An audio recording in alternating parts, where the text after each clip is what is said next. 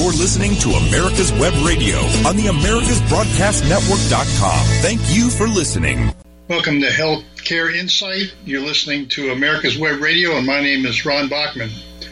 Now, I know the title of this segment, this podcast, this radio program, is Healthcare Insight.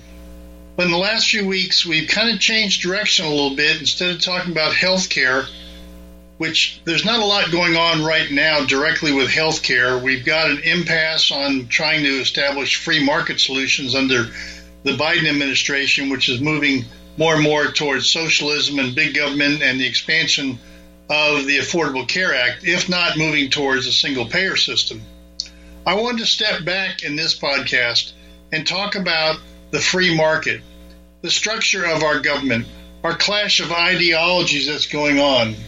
And I wanted to talk about the shift that's going on in the public perception of what government can and cannot do.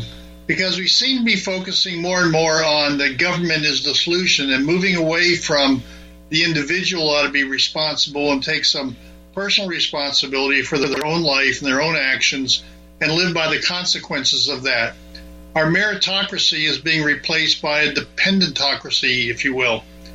We're shifting this public opinion because we are hearing more and more every day through the media, through social media, through the mainstream media, uh, TV, and every way that we, we get these messages that government is the solution, that socialism is okay as we move in that direction. It wasn't long ago that President Trump gave a State of the Union speech and said, we're not going to go under socialism in his watch. Well, he's not there anymore to guard that gate for us. And we have people in charge now that are clearly socialists uh, slash Marxists in their attitudes and ideologies. In the last couple of weeks, we also talked about how some of that comes about by people's education and their thinking, what is in their head, what they're propagandized with um, as being acceptable becomes part of their attitude. The mantra that we heard about education uh, the other week was that how we educate our kids and what we educate our kids with and will mean how we govern ourselves a generation ahead. And that's sort of what we're experiencing right now. We're experiencing a generation of millennials, of leaders in Congress, of leaders in the Democratic Party in particular, that have been steeped in this whole idea of bigger and bigger government is the solution, rather than, as Ronald Reagan said, government is not the solution, it's the problem. So I want to talk today with one of the great conservative minds, and that's uh, Professor um, Friedman. I think that if we listen to Professor Friedman, that we will get a different perspective. His message is timeless. Uh, Milton Friedman has been around for a long time as a professor of economics at the uh, University of Chicago. He passed away a number of years ago, but his message is very timely. And so I wanted to take one of his YouTube presentations and do like I've done in previous weeks make some commentary about it, ask some questions that his speeches are responsive to, and then give some of my own commentary and thoughts about his presentation as we go along. So if you'll hang with me, I think you'll find it very entertaining, very enlightening, and very understanding of the history that many of us may have missed in school because it just wasn't taught. So I want to talk today uh, with Milton Friedman in this kind of a dialogue and say, Milton, what do you want to talk about today? What do you want our audience to know about? What are the topics that you're willing to discuss uh, during this next hour. I want to talk today about the contrast between myths that are widely believed by the public at large and what I regard as a reality which typically contradicts those myths. As you are all aware, there, was been a, there has been a drastic shift in public attitudes and public opinions in the past 50 years or so with respect to the role of the individual on the one hand and the role of government and collective institutions on the other. There has been a shift in the philosophy and attitudes of the public from a belief in individual responsibility, from a belief in a society in which the role of government was as an umpire to a belief in a society in which the emphasis is on social responsibility and the role of government as big brother and protector of the individual. As always, when such shifts arise in public opinion, they are largely produced and reinforced by the development of myths about prior experience. Someone once wrote, and I'm not sure who it was, that a myth is like an air mattress. There's nothing in it, but it's wonderfully comfortable. And deflation causes an uncomfortable jolt. Well, my purpose today is to give you that jolt. When myths get established and are adopted, they tend to be so strongly held, they tend to become so much a part of you, that when anyone comes along and differs with them and contradicts them, he risks automatically being dismissed as a crackpot. But I shall nonetheless take the risk of being dismissed as a crackpot because it seems to me so urgent that we deflate these myths, recognize what the reality is, in order to be able to provide a basis for a change in our philosophy, a, a reversal of the direction of our thought. Professor Milton, I'm glad that you're willing to step forward and be called a crackpot, but you know, in today's world, it's much worse than that. It's you're called a racist, a bigot, a homophobe, a terrorist, a white supremacist if you disagree with the other side. So, where do we go if we don't change people's thinking and try to give them the truths, overcome the propaganda, the false myths that people have in their own minds, and get them the truth and get them to believe the truths as a replacement for those false myths? There's such a big difference in the expectation of socialist young people and the reality of socialism as an example. What's going to happen if we don't change people's thinking? In my opinion, if we do not do so, if we continue on the road we have been going, if we continue to rely more and more on government and less and less on the individual, we are condemned to a future of tyranny and misery. And therefore, it seems to me essential for the future of this country that we recognize these myths for what they are and adjust our thinking to a correct perception of our present and our past.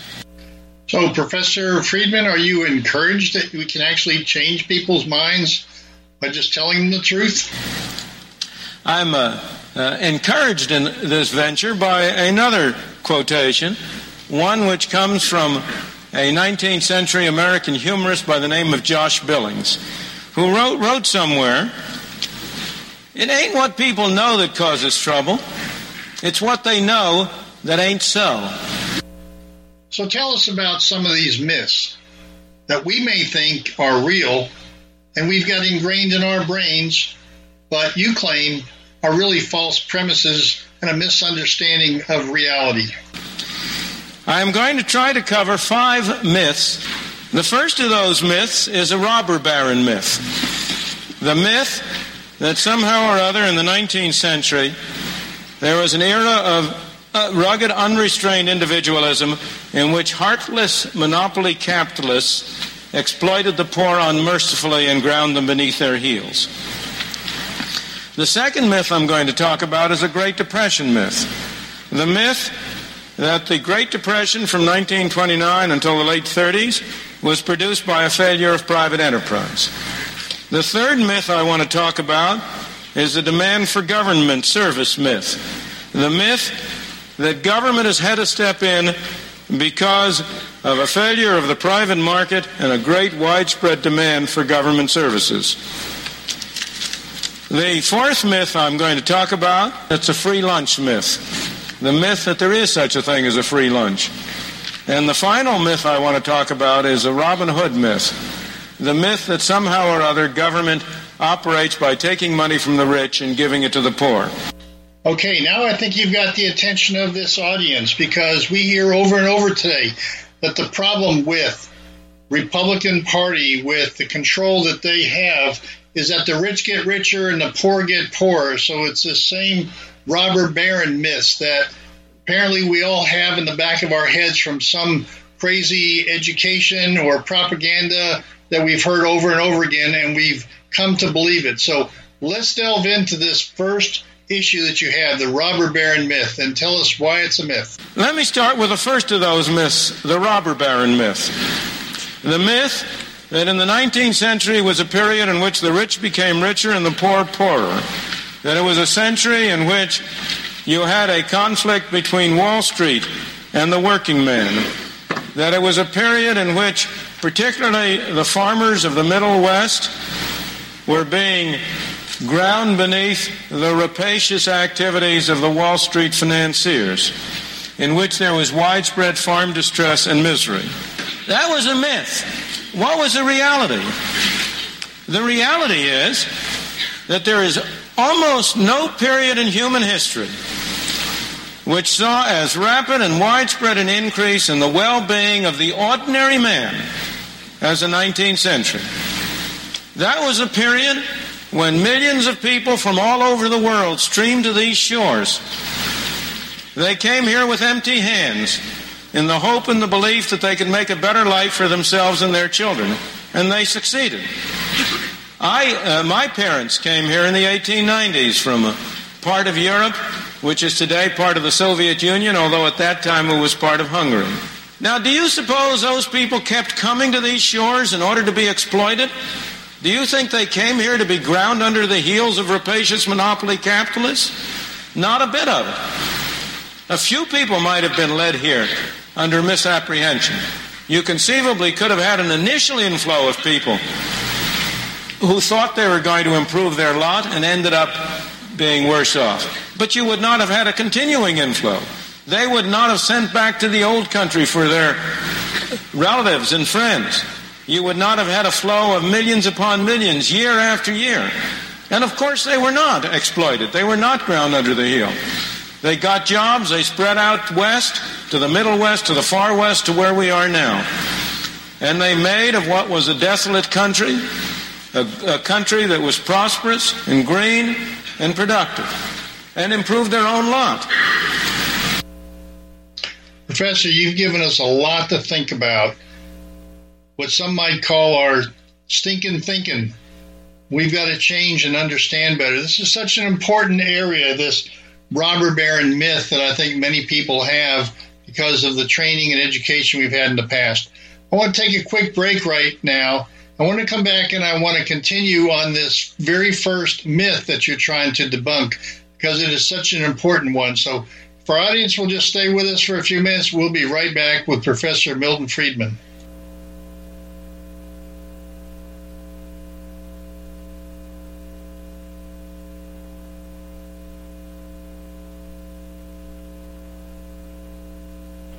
Hi, this is Rocky Bleier, former four time Super Bowl champion with the Pittsburgh Steelers and Vietnam veteran.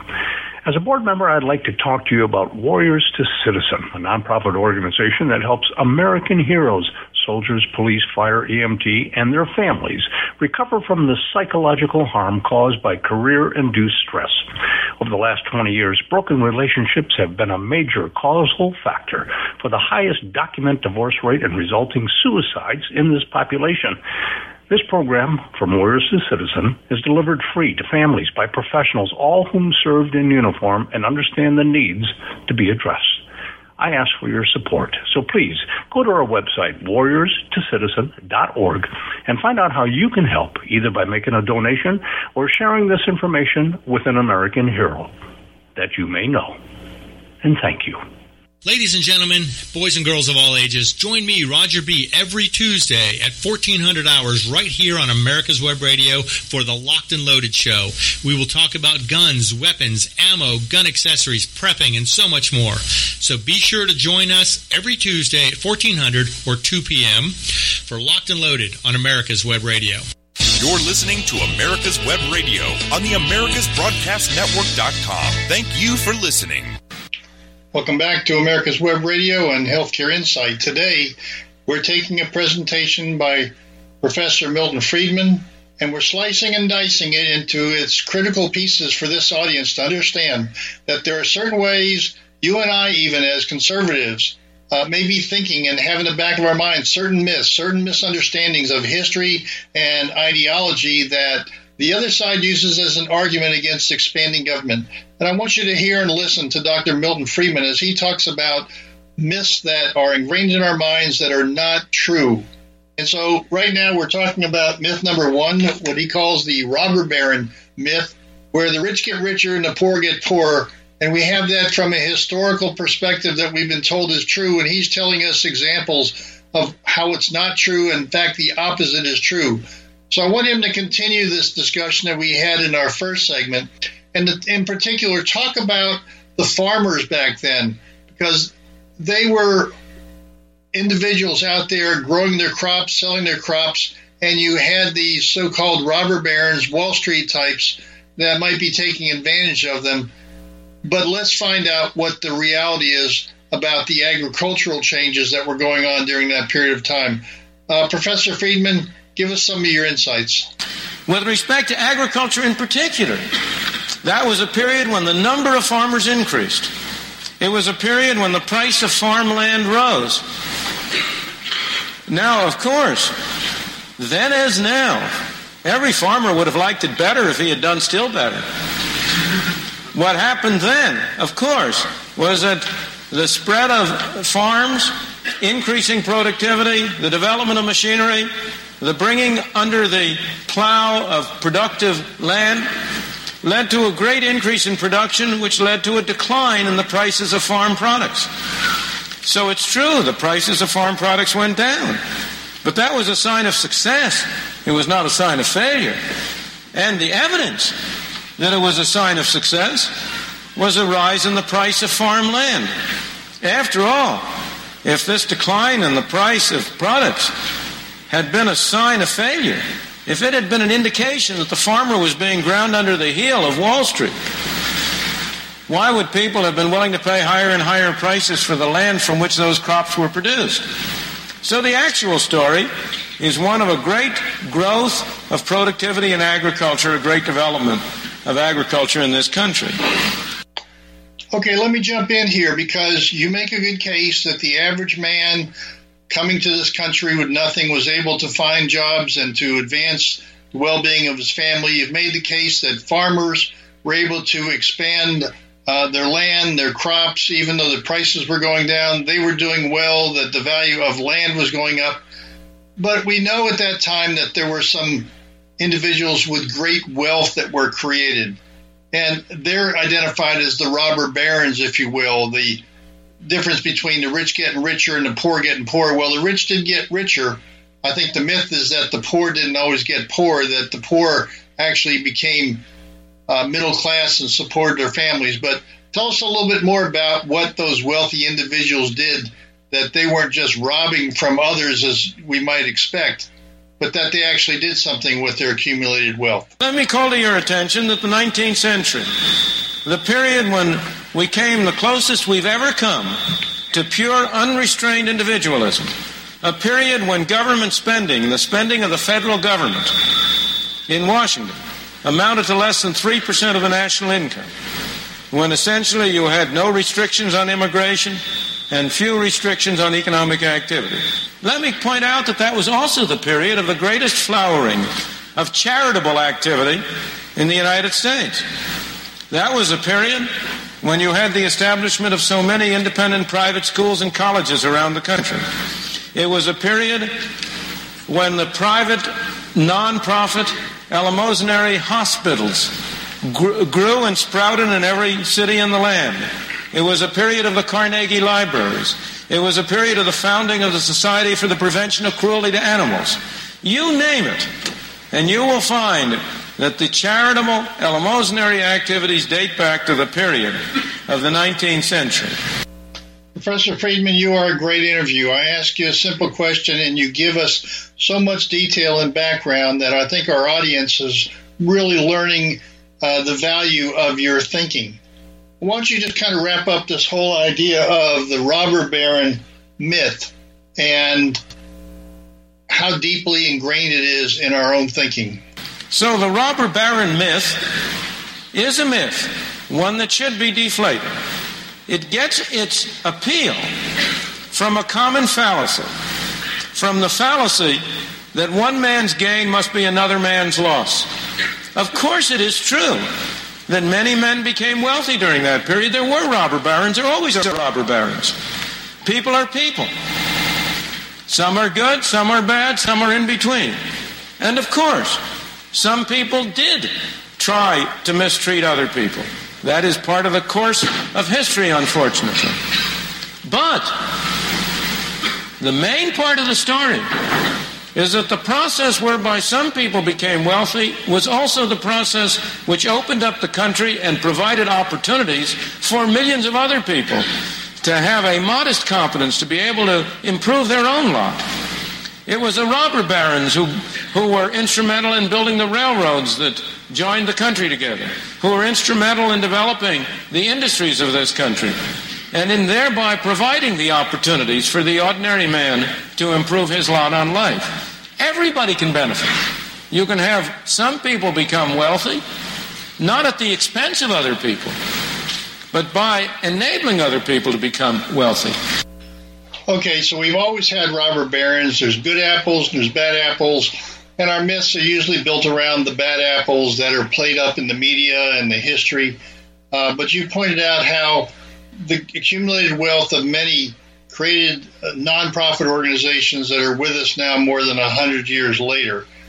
But this whole idea of robber baron is still with us. We have many people that are making absolute fortunes in this country becoming enormously wealthy, multi, multi, what some call centenary billionaires, more than a hundred billion dollars in their own wealth. We're going to have a trillion dollar um, wealth accumulation at some point. But how is that different today than it was back in the period that you're talking about? Because it's causing great concern today.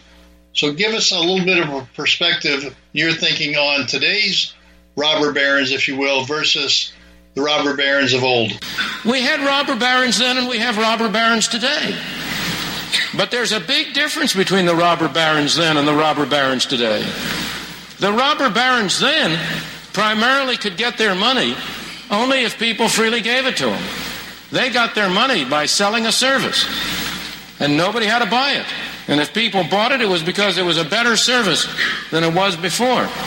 The robber barons today are in large part able to get their money by sending a policeman to take the money out of your pocket. Now, that's a figurative expression, not a literal expression. But how do you become wealthy today? By getting government assistance.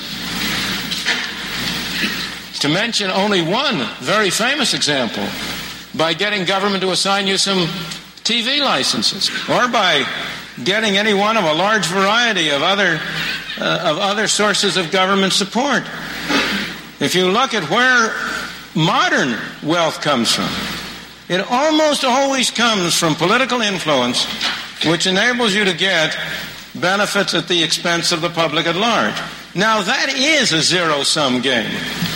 When the money is transferred from some to others, through force and coercion and the taxpayer, then it need not be that the one man's benefit is also the other man's benefit. Then it can and often is that both parties, uh, that, that the party who gains, gains at the expense of the party who pays. So robber barons will always be with us. The crucial question is whether we have a form of economic organization in which one robber baron keeps the other robber baron in check, or whether we have a form of economic and political organization in which one robber baron can help the other robber baron at the expense of the public. Okay, well, you've made your strong case about the robber baron myth and what the real truth is. And that's what we're seeking in this presentation and this series that I've tried to put together on, um, on Healthcare Insight about the general economy and our ideology trying to find the truth about things that have happened, about the truth of our history. So let's now turn to your second point the Great Depression myth. Tell us about what you mean by the Great Depression myth. I want to turn to the second of these myths, the Great Depression myth. There is hardly any view that is more widespread than the view that somehow or other the Great Depression was produced by a failure of private business. That view is held not only by those who are in favor of greater role of government, it is held by almost everybody. That nine out of ten of them would say, well, of course, the Great Depression was a failure of private business.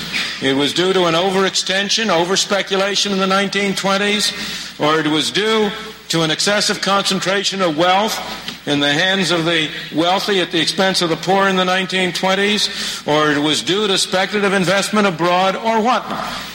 But it was a failure of private business, and government had to step in in order to rescue private business from its own failure. Nothing could be farther from the truth. The Great Depression was produced by a failure of government, by a failure of monetary policy. It was produced by a failure of the Federal Reserve System to act in accordance with the intentions of those who established it. It was produced by a failure of the Federal Reserve System despite the presence of knowledge on the part of many of the people in the system about the right course of action. It's interesting to speculate for a moment about why this myth is so widespread. The answer is really very simple in this case. Private enterprise has no press agents. The free market has no press agents. The government has a great many press agents. The Federal Reserve has a great many press agents. And the Federal Reserve, of course, would never admit, never proclaim that it produced the Great Depression. On the contrary, we're talking about the way institutions operate. You and I are the same as all the rest of us. We're all the same. The hardest thing in the world is for anybody to admit that he made a mistake. If any one of us makes a mistake, we can always find somebody else to blame. And if you read, as I have for my sins had to read, the annual reports of the Federal Reserve System over a 50 year period, there's only one element of humor that lightens that task. And that is the cyclical fluctuation in the powers of the Federal Reserve. In a good year, when things are good, when the economy is booming, you will read that the Federal Reserve, by its wise policy, by its efficacious management of money, has produced this fine situation. However, let things get bad. And all of a sudden, the tone of the annual report is different. Then you discover that despite the best efforts of the Federal Reserve, outside forces combine to produce difficulties. Okay, you've pretty much killed that myth as well, Professor Friedman. Let's take a quick break, and we're going to come back in the next segment and continue with this debunking of the myths and trying to change people's understanding of our own history. If you live to serve and want to make an even bigger difference, consider joining the U.S. Army. With training in fields like medical care, linguistics, and engineering, an Army career can amplify your efforts with humanitarian opportunities all over the world. Plus, you'll receive competitive pay and incredible benefits, so you'll be taken care of too. Learn more at goarmy.com. Whether cruising the strip in a 57 Chevy or taking the family on a vacation in a 71 Oldsmobile Vista Cruiser, you need to tune in to Classic Cars with Steve Ronaldo and Jim Weber every Saturday from 8 to 9 a.m. on americaswebradio.com. Hey folks, this is Victor with the On Point with Victor show. Make sure you listen every Tuesday 1 to 2, only right here on America's Web Radio, the On Point with Victor show. Remember folks, I'm not angry, I'm just right. And you can find out why every Tuesday from 1 to 2, the On Point with Victor show, only right here on America's Web Radio. You're listening to America's Web Radio on the AmericasBroadcastNetwork.com. Thank you for listening. Welcome back to America's Web Radio. This is Ron Bachman, and you're listening to Healthcare Insight. And if you followed the uh, first two segments uh, this week, we are talking to Professor Milton Friedman. Uh, he's talking about a number of myths and thinking that we all have in our heads that we have been propagandized about, and he's going through each of these myths. The first one was the robber baron myth. The second was the Great Depression myth. And now he's going to talk about something that is closely related to the second one. The third one is demand for government and services. The idea that the government has to do certain things because the private market does not.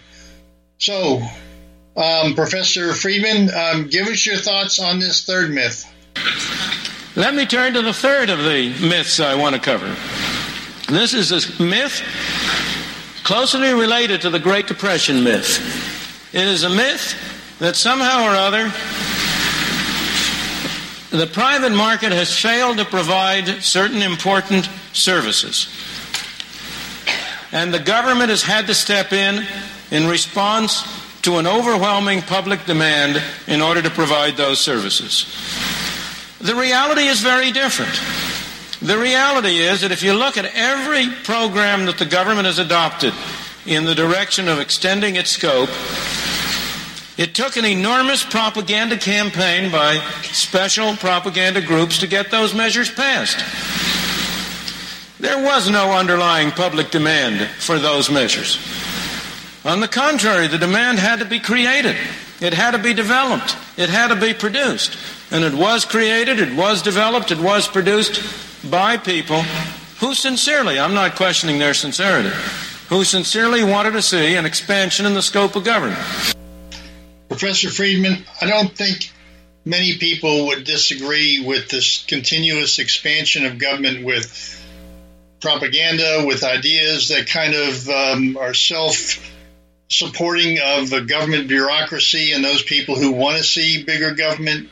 Um, and the inefficiency of those programs relative to what might be alternatives in the free market. But can you give us a couple of historical examples where the government stepped in, where there was no great um, public outcry for those programs to exist, but yet we think there is, and that's part of the myth. We think that that history that we've been taught is actually true. That the government had to do certain programs, certain major programs, like um, like uh, Medicare, uh, like uh, Social Security. So, give us some thoughts on uh, some of the examples that uh, you would throw out where the government stepped in, where there was no real demand. Let me take the example which today is the greatest, uh, greatest sacred cow of them all: Social Security. Was there an overwhelming demand for Social Security in the 1930s when the law was adopted? Far from it. There was no public demand for it. It had to be sold. How was it sold? By the slickest devices of Madison Avenue, by imaginative packaging and deceptive labeling. Social Security was sold as an insurance scheme. It is not an insurance scheme. There is very little relationship to the amount of money any one individual pays and the amount of money he is entitled to receive. Social Security is a combination of a bad tax system with a bad way of distributing welfare. Note the misleading language. The Social Security system consistently refers to the taxes you pay as a contribution. Now tell me, do you regard taxes as contribution? The word contribution denotes voluntary arrangements. If you buy an insurance program, you are contributing freely. If you contribute to the United Way freely, you're contributing freely.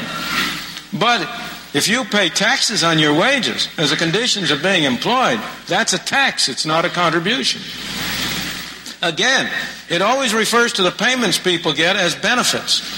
They are not benefits, they're subsidies. What you have is a system of subsidizing people on the one hand and of taxing it. What about the claim that it's insurance, that there's a relationship between the two? Well, there is a minor relationship. It is true that on the whole, those people who pay more will receive more, other things the same. But every student of the subject has pointed out that the relationship is very small, that most payments are independent of most receipts. Moreover, what you really have is not a system under which people are providing for their own security, as a social security system will say it, as they describe it. In their pamphlets, they describe it as a way in which 90% of American workers are providing for their own future. That's nonsense. What people today are doing is paying taxes today to pay the subsidies to the people who are receiving benefits today. What you have is a system of taxing the young at any point in time to subsidize the old. I'm discussing whether Social Security was a response to a broad scale public demand or whether it had to be sold to the people by the worst devices of Madison Avenue. And the answer is it clearly was the latter.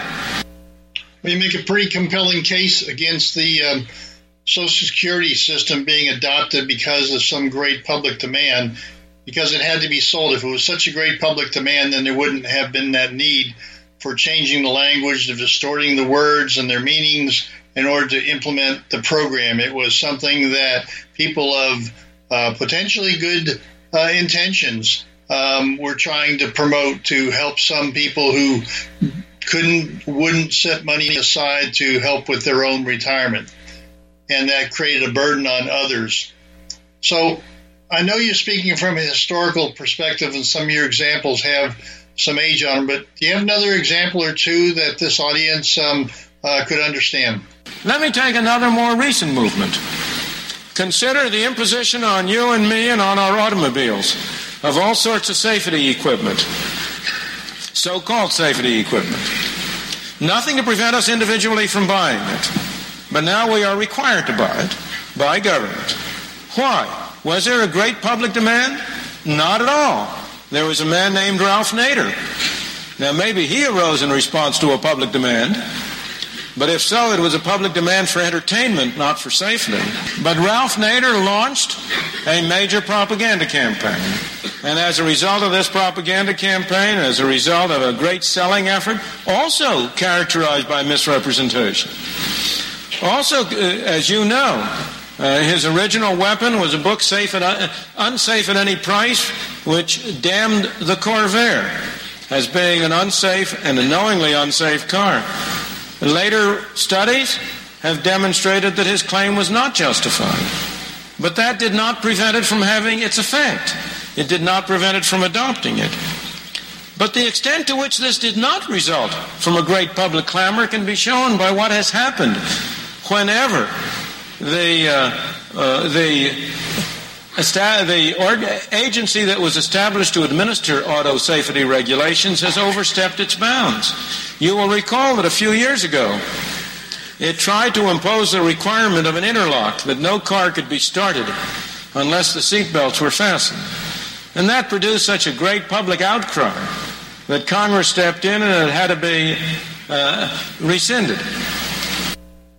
What about government's involvement in health care, health insurance? I know that we currently have Obamacare, the Affordable Care Act, but that's not the real goal. The real goal is national health reform to create a single payer system. So tell us about that version of national health reform. The drive for national health insurance. Is there a widespread drive for national health insurance? Not so you can notice it. Indeed, the proponents of it have been trying to get it passed year after year. So called national health insurance were passed, it would bear as little relationship to insurance as Social Security does. It's not a program for national health insurance at all. It's a program for socialized medicine. It's a program for making physicians uh, uh, government employees. It's a program for creating long waiting lines and inferior medical service. But that isn't the way it's labeled. But the pressure for it is having to be created and built up by propaganda. Well, make your point on Obamacare, the way it was passed, it was passed basically by the House of Representatives just agreeing to language that the Senate had because they couldn't change language because they wouldn't have the votes to actually get it passed on a second round after Senator Ted Kennedy passed away. And they used all the kind of propaganda that you're talking about to get this thing passed. And they didn't do it with the outcry of the American people to do it. They did it because some politicians wanted more and more government takeover. That's why the Democrats had to do it in the dark of night on Christmas Eve and do it against the elected officials' will at the time by just carrying over the passage of the bill before Senator Kennedy's death. And the people of Massachusetts voted in a Republican to replace Senator Kennedy because they didn't want national health care. They thought they could stop it but the politicians in Washington found a way around that. Now let's get into the fourth of your myths, which all these are kind of related, and which you call the free lunch myth. Tell us about the free lunch myth. Professor Friedman? Let me turn to the to the fourth of my myths, the free lunch myth. The belief that somehow or other government can spend money at nobody's expense. I don't know how many of you have ever heard of a wonderful description of government that was made by a French economist by the name of Frederick Bastiat about 150 years ago. He said, Government is that fiction whereby everybody believes that he can live at the expense of everybody else. And that is the free lunch myth. The myth that somehow or other government can provide goods and services, can spend money at nobody's expense.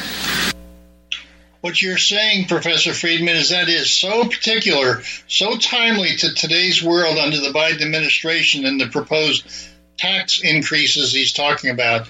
Would you give us some perspective on the corporate and the printing of money that this administration is pursuing? Now, the particular form which that myth takes is very specific. It has two parts.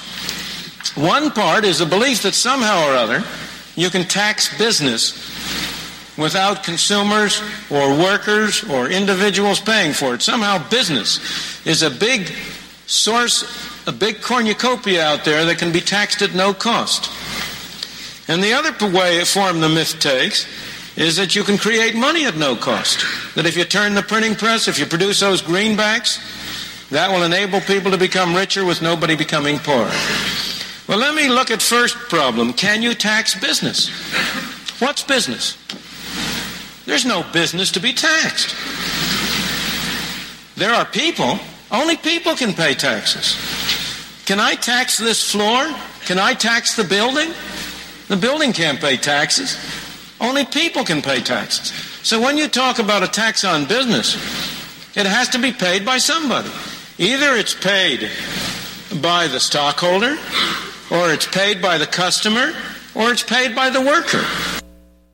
Well, unfortunately, we need to take a quick break. Your message is so timely to what we're talking about in this country around taxing of corporations, raising that corporate income tax, which we lowered a while back to be more competitive, knowing that somebody had to pay that, and it's not corporations, that individuals and citizens and buyers of the products ultimately pay for that. But let's take a quick break, and we're going to delve into this a little bit more with Professor Friedman when we come back for our last segment this week.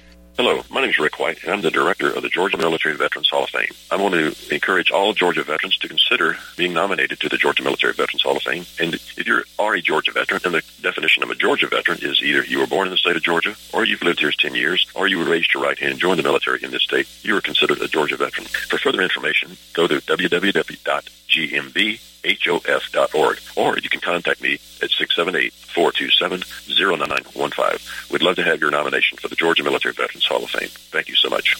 If you live to serve and want to make an even bigger difference, consider joining the U.S. Army. With training in fields like medical care, linguistics, and engineering, an Army career can amplify your efforts with humanitarian opportunities all over the world.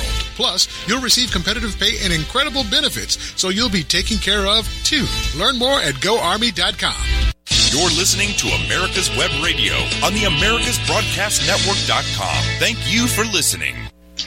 Welcome back to America's Web Radio and Healthcare Insight.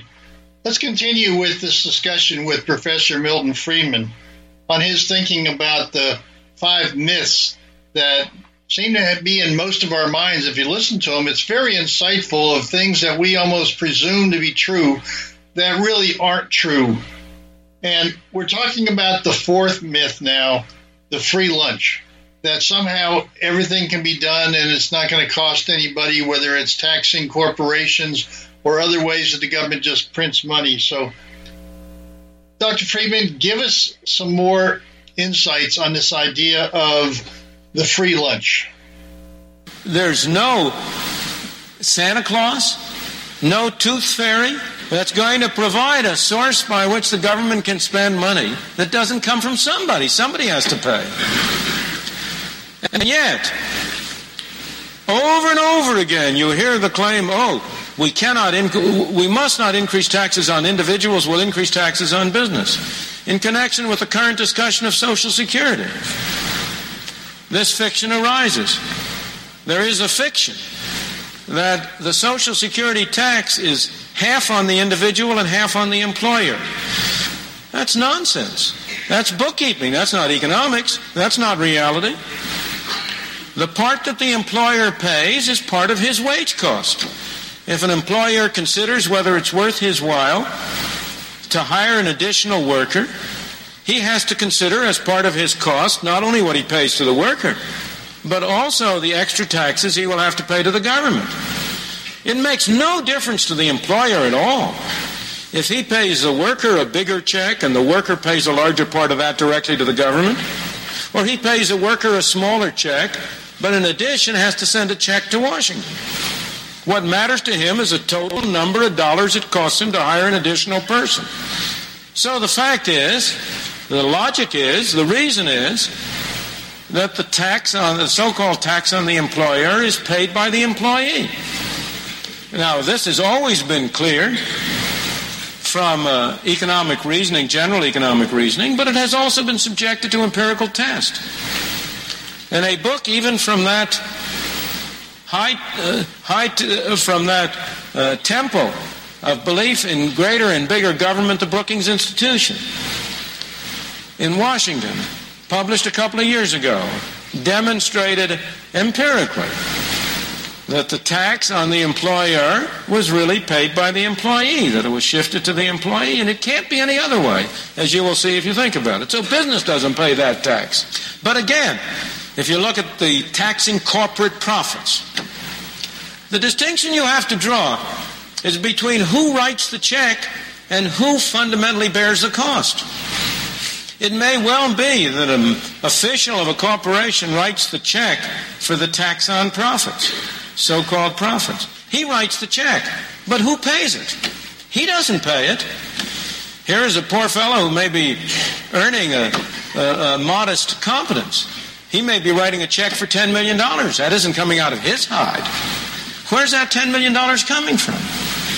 It has to come from the proceeds of the goods and services which the enterprise sells. And that $10 million is $10 million less available either for cutting prices or for paying out dividends or for paying wages and salaries. Professor Friedman, if we take that example, and I'm not saying it's not the proper economics or the way to sell taxes, but if we were to take that premise that corporations don't pay taxes, wouldn't the logical conclusion be that the corporate tax rate should be zero? The tax is borne by people. And for this reason, I must say, I have always myself been strongly in favor of eliminating altogether the tax on corporations. So it's open and above board that you are taxing people and that you do not conceal that fact by appearing to tax corporations. Well, I think many conservatives might actually agree with you in theory, but they have, instead of thinking that the corporate tax rate should be zero, they simply look at the corporation as another way of collecting the taxes that they really don't want to go and ask the individuals about. So your idea of misrepresentation, distortion, of getting people to pay things that they don't really fully understand that they're paying for is true. And both Republicans and Democrats have at least used the corporate tax as a way of collecting additional taxes from an individual. Okay, so let's turn to the second part of that free lunch that you've described before, and that is of government just printing out money as if it's free and doesn't have an impact on anybody's um, uh, livelihood, under taxes, of the value of the goods and services that they have, of the things that they buy. Somebody is ultimately paying for that opening up of the printer presses, which is what we're seeing today in the Biden administration with $6 trillion of proposed spending. Tell us about that. That's not really a free lunch either. Can you print money at no cost? It's very cheap to turn out those pieces of paper. But does that get society something for nothing? Not at all. It's simply a different form of taxation. If you print money, people have more money to spend. If they spend if they spend more money on the same amount of goods, prices go up. And in effect, everybody is paying a tax through inflation. Once again, it's only a form of taxation.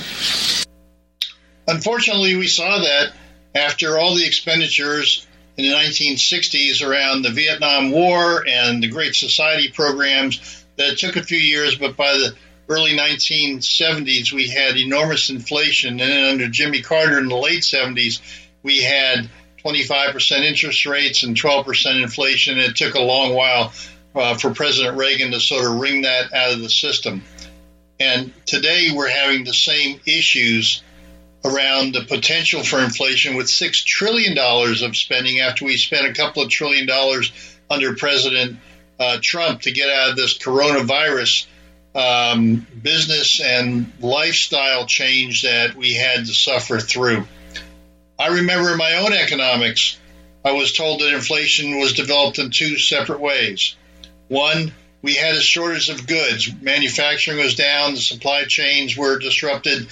Uh, oil was so high that products weren't being produced, and we had the same amount of money going after fewer goods. And so that same amount of money after fewer goods meant that the goods were more valuable and created an inflationary environment. The second was that you have a lot more money in the system chasing after the same goods. And because you have more money in the system, it creates inflation that people are willing to pay more for those uh, uh, same amount of goods you would otherwise have. In today's world, it looks like a tsunami, uh, perfect storm, where you have a supply chain disruption from the coronavirus. You had people who weren't able to manufacture goods that most of us buy. You have um, you know, four or five month wait on a piece of furniture. If you try to order one today, you have lumber costs going up 80 to 100 percent. You uh, you can't buy the things that you would normally buy in the store because they weren't being produced during the economic shutdown. So we now have both the worst situation of what economics taught me in school.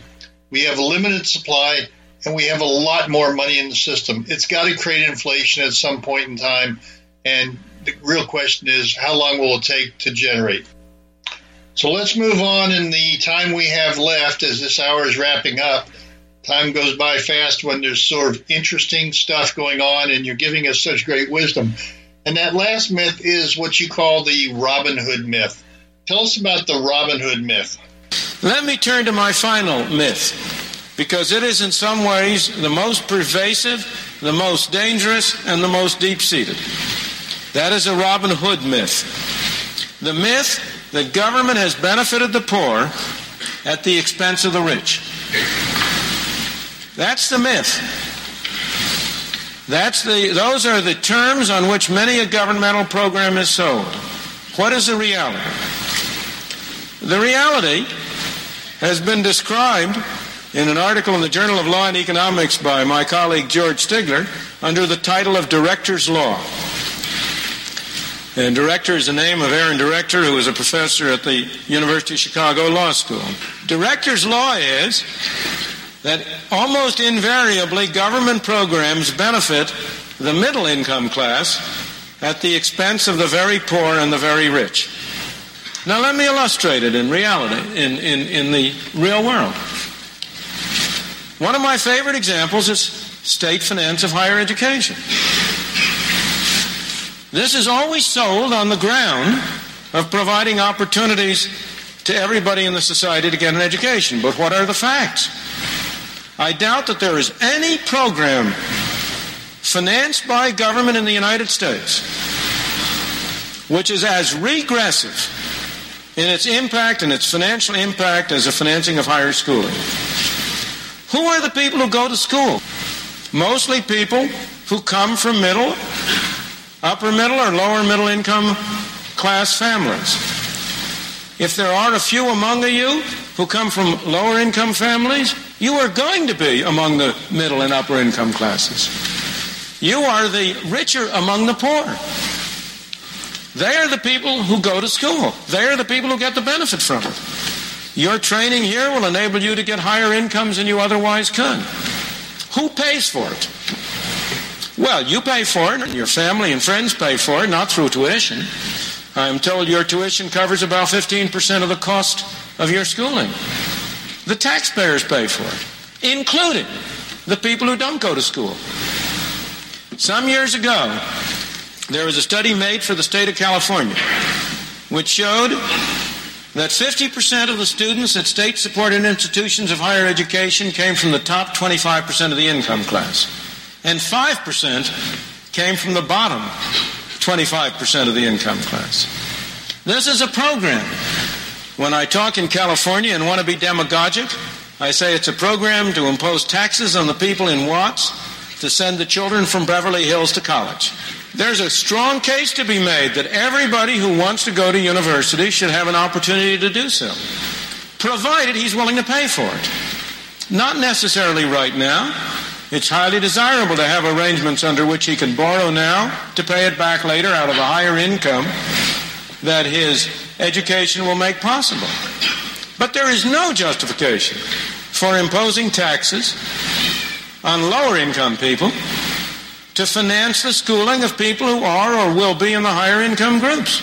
And yet, how much political movement is there to impose full cost tuition on colleges? There is nobody who would have a ghost of a chance of being elected to a legislature or to the state house on that program. It's the hardest thing in the world legislatively to get higher tuitions imposed. Why? Because the middle class looks after itself. Because of director's law. Now, what's true for higher education is true in every other area. I come to my conclusion that if we are going to look forward to the future, to an end of this reduction in our freedom and the growth in centralized government, I think we must begin to dismantle these myths, which are so widely accepted by people which have become an unthinking part of their philosophy and of their beliefs. And I hope that in the course of this hour, I have deflated your air mattress and given you an uncomfortable jolt. Thank you. Thank you, Professor Friedman. And if the audience out there has enjoyed this presentation, please join us again next week as we continue to develop, delve into the truths about our economy, our ideology, our history, to lay the foundation for a free market system, which ultimately will lead us back to an in depth, practical, possible discussion on health insurance. That's why we've taken this side road and talk about our economy, our politics, and the market, and some of the myths and falsehoods that many of us are living under and that we have been taught. So join us again next week on America's Web Radio. This is Ron Bachman signing off for Healthcare Insight. You're listening to America's Web Radio on the AmericasBroadcastNetwork.com. Thank you for listening.